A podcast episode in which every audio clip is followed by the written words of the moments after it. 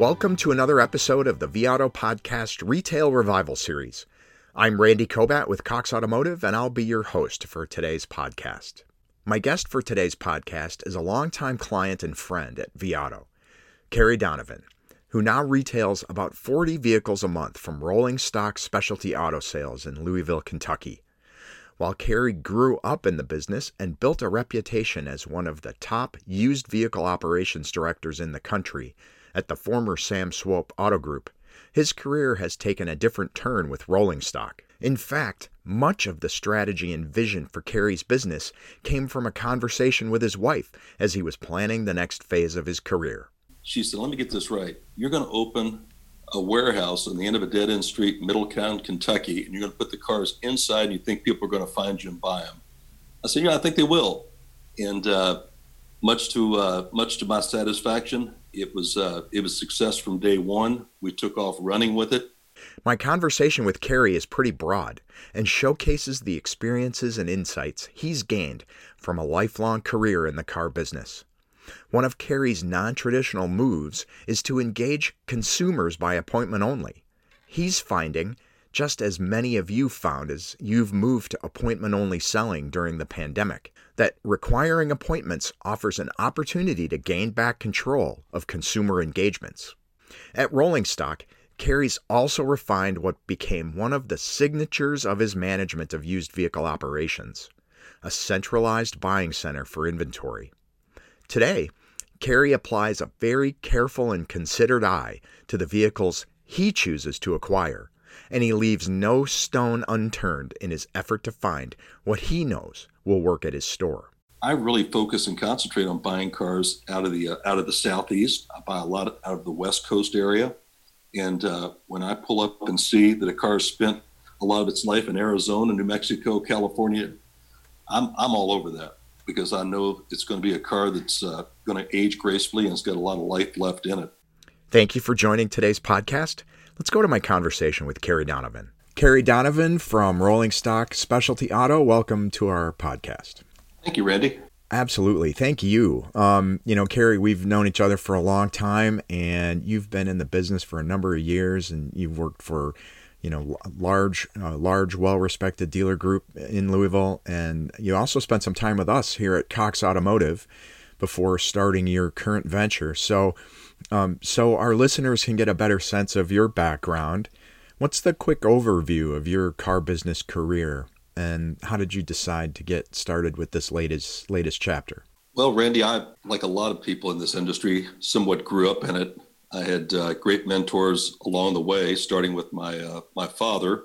My father actually started the OK used car reconditioning program with Chevrolet back in the early 60s, and I was a little bit more than my mother could handle. So in the summers, she would load me up in his company car with him, and I sit on top of the toolbox while he trained people how to detail cars. And that was an early education, because in order to supplement his income working for General Motors, he would buy and sell vehicles. And it was my responsibility as I got a little older to make sure that the details and the cleaning were above standards. So I had a good teacher and continued to evolve into keeping a focus on detail. I went to work at a Chevrolet dealership at the ripe age of 12 years old in Cincinnati, with another great mentor, and had the responsibilities of cleaning and sweeping up the cigarette butts when they could still do that. And it was quite an education, listening to some of those conversations with those sales associates sitting on back of golf carts. And I was somewhat enamored with the business. And at 18, I started selling. 1977 was a great time to start in the automobile business, with things going on in the economy with interest rates and fuel and everything else. But wow, I didn't know any better. I took off and ran with it, and was salesman of the month. And that led to being promoted over the years, until I decided that I had a little bit of an entrepreneurial background and I wanted to have my own spot. And I became a partner in a used car operation here in Louisville in the mid 80s at the ripe age of 24. That was a good 10-year run. Had a lot of fun with it until I had the opportunity to jump on board with the Sam Swope Auto Group. That was a fantastic run. Mr. Swope was a great mentor over the years. Mm-hmm. My first assignment was to build and open a used car superstore in the mid 90s when used car superstores were somewhat in the infancy. And we had instant success with it. And he continued to remind me I need to be training my replacements because he had a whole lot more for me to do. So over the years, we incorporated one of the early platforms of the consolidated used car operation within the group. Right. And that somewhat was a springboard into the centralized buying center back when that was an early inception and somewhat of an infant thought with a lot of folks. Mm-hmm.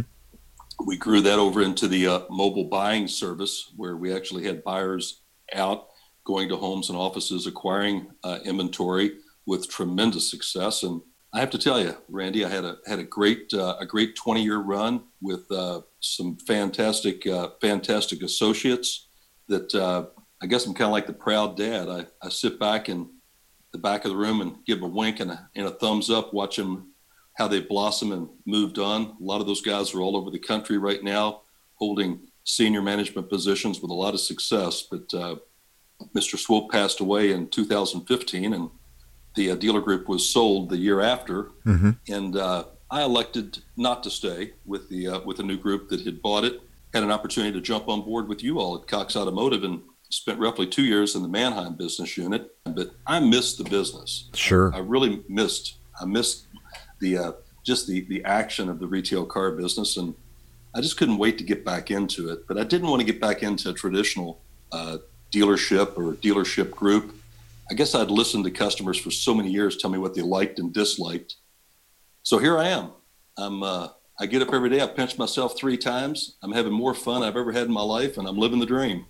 That's awesome. And boy, it was great working with you, and you were part of the team here. And I know across Cox Automotive, many of us learned a ton from you. So I consider you one of my mentors in this business for sure. So tell us a bit about your current dealership. How might it differ from like a traditional franchise store or an independent store even? And what do you consider kind of your niche in what you're trying to accomplish?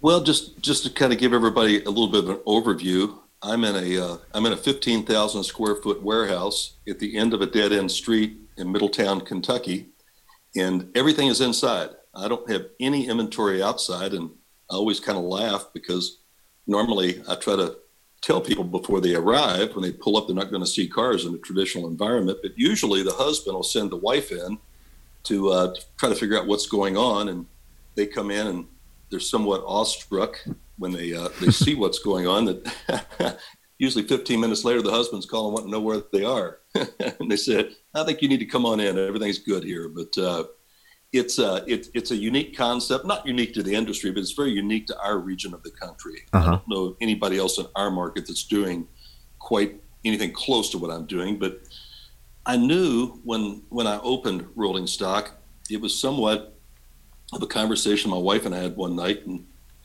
I think we were having a good bottle of wine, and she said, let me get this right. You're going to open a warehouse on the end of a dead-end street, Middletown, Kentucky, and you're going to put the cars inside, and you think people are going to find you and buy them. I said, yeah, I think they will. And much to my satisfaction, it was success from day one. We took off running with it. But again, this is somewhat of a hybrid of a retirement hobby and a passion. Mm-hmm. And I've kind of dialed it back. I'm variable, 35 to 40 cars a month. Mm-hmm. Is what I'm currently doing out of this operation on the retail side. I do it with absolutely no sales associates. Everything is handled 100% by me from the standpoint of vehicle acquisition, all of the overseeing of reconditioning of the vehicles, and all of the customer interactions go through me. Now, at the end of the day, I mean, one of the questions was, what's our niche? Mm-hmm. The niche is the customer experience. There's no sales gimmicks. They interact with me as a trusted advisor with absolutely no pressure on buying the car. And at the end of the day, as I tell them, I said, this is somewhat of a foster home. These are my foster children. I'm just trying to find a little bit better adoptive parent for them than I am. And I try to match the personality of the buyer with the car. And it resonates so well. It really does. They really enjoy the experience of dealing with somebody that's truly interested in what their needs are and sits down and listens to what they're trying to say. So it's an experience that's unique. As we tell people, it's Rolling Stock Specialty Auto. And not only do we have specialty cars, but it's the experience that's special. That's great. That's a great way to differentiate yourself. And I think part of that, Cary, as we were preparing for our discussion today, you mentioned your appointment-only approach. And I think as dealers have kind of managed through the last few months, they've found that that is an approach that works. But, you know, you chose that way of doing business prior to, you know, March, when everything was upended because of the pandemic. So tell me a little bit about why you chose to kind of implement that approach early on and your experience with it. I wanted the ability to control everything I did. I wanted to turn the funnel the opposite direction. I didn't want to have to sit here and have traditional business hours, you know, waiting for people to stop in. And it's been somewhat of a training of the consumer to make them understand why it is that I do it by appointment. And I tell them, I said, I want to give you my undivided time. I'm here by myself. I don't want multiple people here at the same time. Let's focus on what your needs are. And I schedule appointments Monday through Friday from 10 till 5 and Saturday from 10 till 2. And I don't schedule more than 3 a day. The closing rate and the ability to control the customer when they know it's an appointment only, they begin to appreciate it. And they like the fact that it's a quick, easy process. If it's a major decision that you're making buying a car, for all, you know, let's take some time and block it out and sit down and treat it as a true business experience. And worked very well. And every time that my wife tries to twist my arm to take off and go somewhere for a few days, I'm not married to it. I mean, mm-hmm. Nobody knows if I'm open or not. The door's locked. I mean, they have to have an appointment to get in. So it's full control at all time. And I get the ability to really pick and choose who I want to deal with by having a quick phone conference with them. I share the lay of the land, you know, why we're different, why we're unique. And I have to tell you, Randy, sometimes I may have somebody on the phone that I'll softly counsel into maybe they need to go somewhere else and buy a car. And at this point in life, I don't want to sell everybody. I want to have a good group of customers that truly appreciate the process and what is that makes us unique. And when the pandemic hit, it was pretty much business as usual. I mean, I was self-quarantined inside my environment. I didn't have people walking in and out. The bulk of my business is still internet-based. I mean, I love when customers come here, but when they go online and read the reviews, they're comfortable to do an online acquisition of the car, and we ship it to them. That's great. So let's look at the business from an inventory lens now. You know, you mentioned you carry highline and exotic cars. So what are some of the examples of cars that you stock, and how did you kind of land on that strategy? Well, I've always had a passion for the exotic and in classic vehicles. I knew that first and foremost, there weren't going to be any ugly cars inside my showroom. I wanted the best of the best, good looking cars that, you know, grab your attention, or at least, you know, make you turn your head twice and look at it. So when I'm doing inventory acquisition right now, Randy, I'm looking for cars that have a strong pedigree. When I say strong pedigree, whether it be ownership history, the service history, unique option configurations of the vehicle, what region of the country did it come out of? I'm just bombarded with people out of the Northeast calling on specific cars that I carry. And I didn't have to deal with this many years ago, but they want to see pictures of the undercarriage because in their market, they're looking at rusty, worn out problem cars. In my market, in the Louisville, we don't get anywhere near the weather that they get in some of the Northeast areas. And I really focus and concentrate on buying cars out of the Southeast. I buy a lot out of the West Coast area.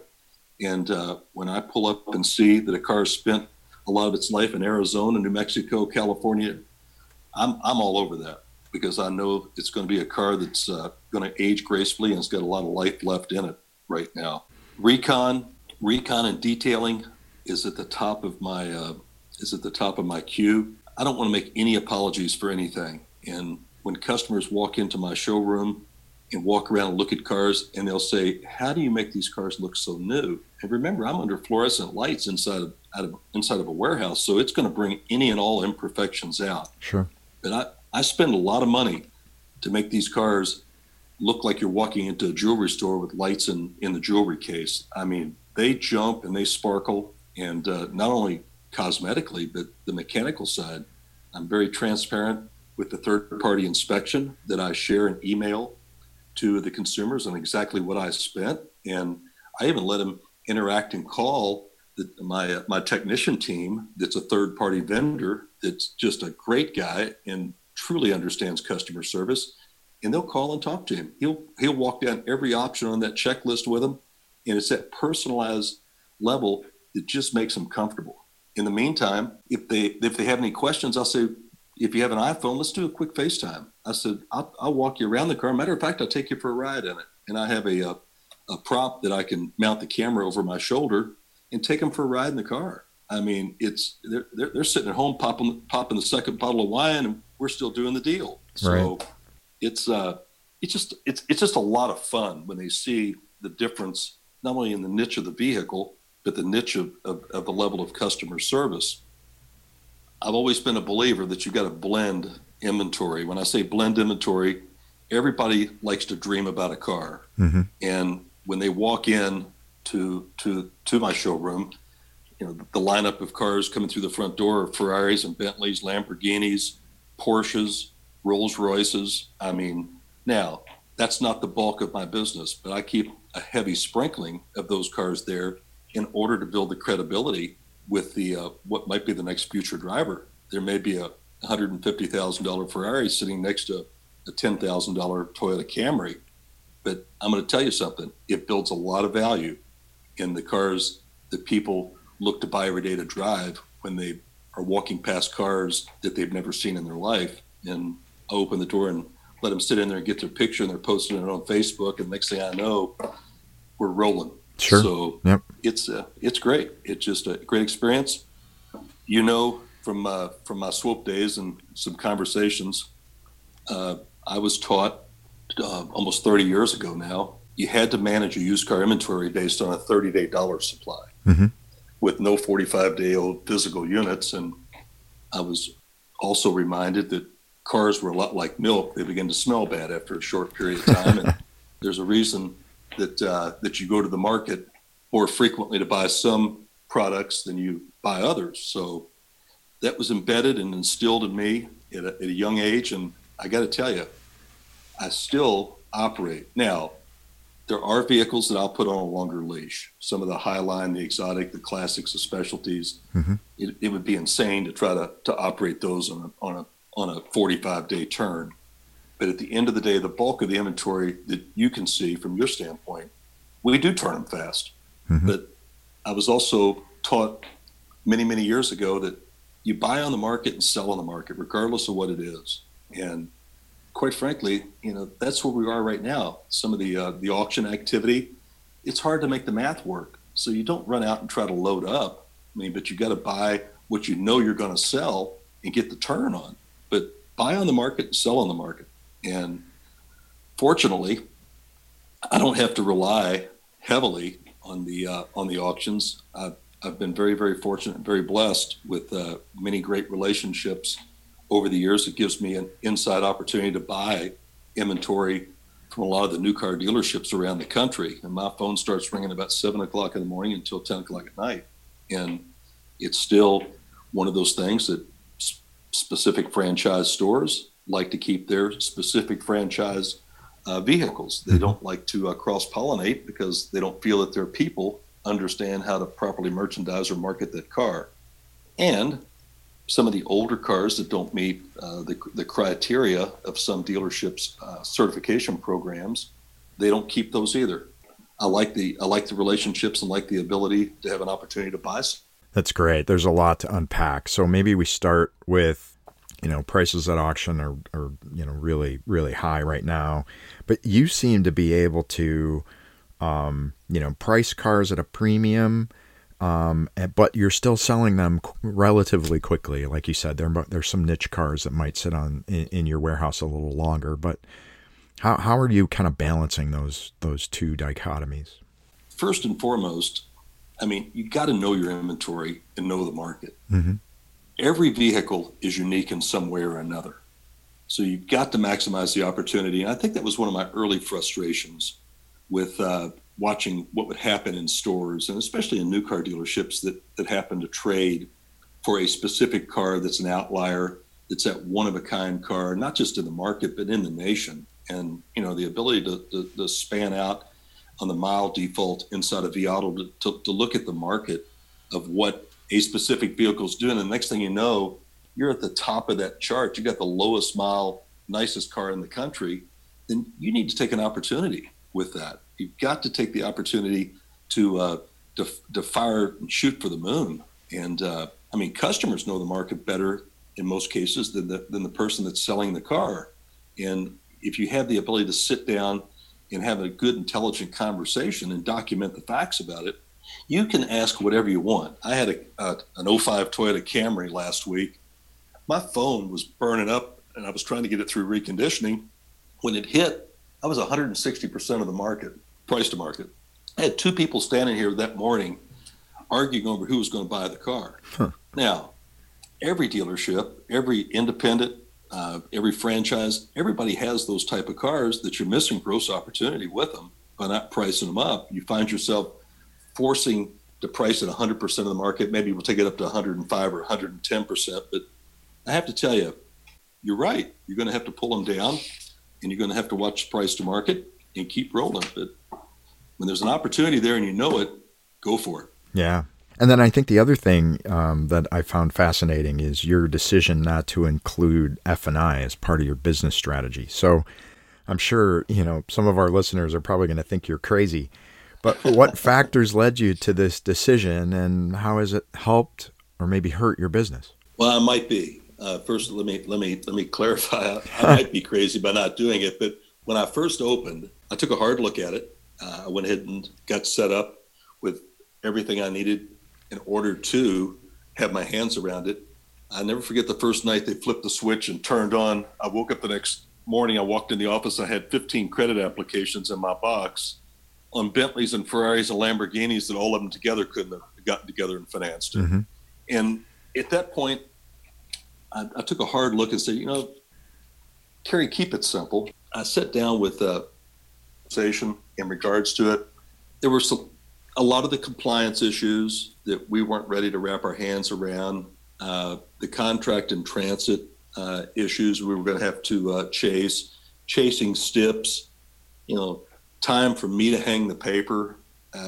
It got to the point where I wanted to focus on the main thing of what I enjoy doing, and that was buying and selling. And I didn't want to add that other head count that would be responsible to control it, because I wasn't certain what the volume was going to be.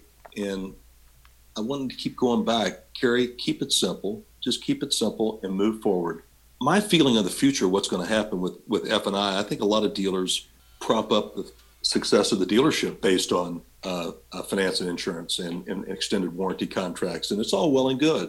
But right now, Randy, with what I'm seeing, with franchise dealers having the captives, the manufacturer captive finance sources is very important for leasing and for getting some of the almost what I call subprime buyers bought. It's very, very important. But on the independent side, the competition for us is going to be the online options, the online banking options for the buyer.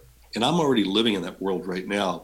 Some of these online banking sources, they're very, very competitive on rates. They're competitive on terms. They're not looking at loan to value. They don't even require a lien filing on the vehicle, which really simplified my life to be able to do that. And a customer can be sitting in front of me while we're doing the paperwork in a car with their smartphone or their PC or their iPad, doing the application. Within 20 minutes, they're getting a funding into their checking, EFT wire transfer into their checking account. They're at the bank getting a cashier's check for them. Wow. And I'm paid. I'm not chasing. And especially during this pandemic situation, trying to get payoff trades and dealing with customer service inside the banking industry, there, I mean, customer service got thrown out the window back in March. Sure. And I love, at the end of the day, when a car rolls out of my showroom, it's paid for. I mean, I'm done. And along with the fact, Randy, I think over the years, listening to customers, one of the biggest pain points was the F&I process. Not only spending all day at the dealership, going into that holding pattern, waiting to get into the office to talk to the finance manager that's trying to convince them on a creative way that they ought to lease it or buy it, and mm-hmm. everything that they should buy along with it. It was a pain point. They didn't want to do it. And a lot of the cars and a lot of the caliber of cars and my buyers, they're check writers or they're EFT wire transfers, or they really don't want you to know their business. They want to go get their own money. So at the end of the day, if that's what the customer wants to do, let's do it. Yeah. Even in the way some of the people in our industry talk about, that process and some of the negative terminology that's used. It's certainly right. Against what you're trying to do here with this great consumer experience buying a car. And at the end of the day, I have not lost, and this question comes up quite frequently from some of my dealer friends. They say, well, how do you handle warranties? And I say, I sit across my desk and look at them and say, I buy these cars with my money. I service them to the standards that I was going to keep them for myself or put my wife or kids in them. And at the end of the day, if I don't feel good about it, it's not going to be in here. So I don't buy extended service contracts. And if I give you some advice, take that $2,500 or $3,000, put it in an interest-bearing account, and have a party in 2 years. And they'll look at me and they'll nod their head and they'll laugh and say, you know what, you're absolutely right. Now, I know there's a lot of people who are going to listen to this podcast and say, you're crazy, you're missing a lot of gross opportunity. Yeah, I know. I probably am. But at the end of the day, I don't have to worry about chargebacks, warranty cancellations, or as I was often reminded by one of my mentors, let's concentrate on the money that we can keep. That money we're generating in the back end, we'll keep a portion of it, but we don't keep all of it. Great wisdom. So one final question, Cary, and again, I thank you so much for spending time with me today. Over the years while you were at Sam Swope, you were such a giving person, giving back to the industry by, hosting dealers, used vehicle managers from across the country for site visits. So I'm curious, if somebody came to you today and asked what they should be doing differently to be more successful, what would you say to them? Well, actually, just to kind of comment on that real quick, it's actually going full circle. I'm getting those requests again. That's great. I didn't realize. I thought I had been put out to pasture, and next thing I know, people are wanting to come see exactly what's going on with it. But as I used to tell some of my former supervisors in the years that I was having a lot of site visits and sharing a lot, they said, don't you think you're giving away some proprietary information that they could take back and do something with? And I said, let me tell you something. I said, when I invite these people in, I learn as much as they're taken away. And I was told many, many years ago, there's no original ideas. They're all ideas you get from somebody else, and you just perfect them a little bit. So I've got guys around the country that may end up listening to this podcast, and we all know who each other are. If it wouldn't have been for those times that we sat down, and car guys speak that universal language that they know you're telling them the truth and you're talking fact. And when they realize that, they open up and begin to share. And if it wasn't for that, I wouldn't have learned half the stuff that I did over the years. And the advice, if I can leave you all with anything, moving forward and what I have learned over the years, we got to keep it simple. At the end of the day, simple is going to get done with it. Make it fun for the customer. I'm continued get reminded by customers that come in, they say, you know what? This was the most enjoyable experience we have ever had buying a car. It was fast. It was simple. You made it fun. We didn't feel like we were pressured at any time. This was just awesome. And there's a couple of places that I have to go every week just to kind of sit back and observe. And one of them I have to go twice a week is the Chick-fil-A drive-thru just to see efficiency at its finest. That continues to amaze me. I think if they turned COVID-19 testing over, they'd have everybody tested before lunch if they ran through the drive-thru. But the other one is a Discount Tire. I use Discount Tire as my tire vendor, but at the end of the day, when I walk in there, they sell tires. You can't get your oil changed. They don't do batteries. I often sit and think about the new guy that comes in that sits down in the boardroom at the beginning of the year to try to share a best idea. You know, we're putting all these tires on, but we need to sell alignments.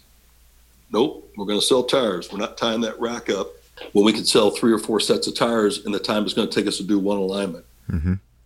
It's just, it interests me to sit back and watch, but I think, you know, there comes a time that you really have to sit back and reinvent your processes and simplify the process. And at the end of the day, find out, you know, what it is that makes you different. Reinvent yourself. Just be different. That's great. Cary, I hope that you continue to do well and prosper and stay healthy. You are one of the guys that I know in this industry that really I'm proud to know, and it really makes our industry so amazing. So thank you so much for spending time with us today, and thank you. Good luck to you. Thank you very much. It was a pleasure. Thanks, Cary. Thank you, Randy. Bye-bye. Bye. And my thanks to all of you for listening to today's Dealer Voices conversation. Please share this podcast with any of your friends that you think could benefit from hearing these insights. Stay tuned for our next podcast episode, and thank you for joining us today. We'll see you very soon.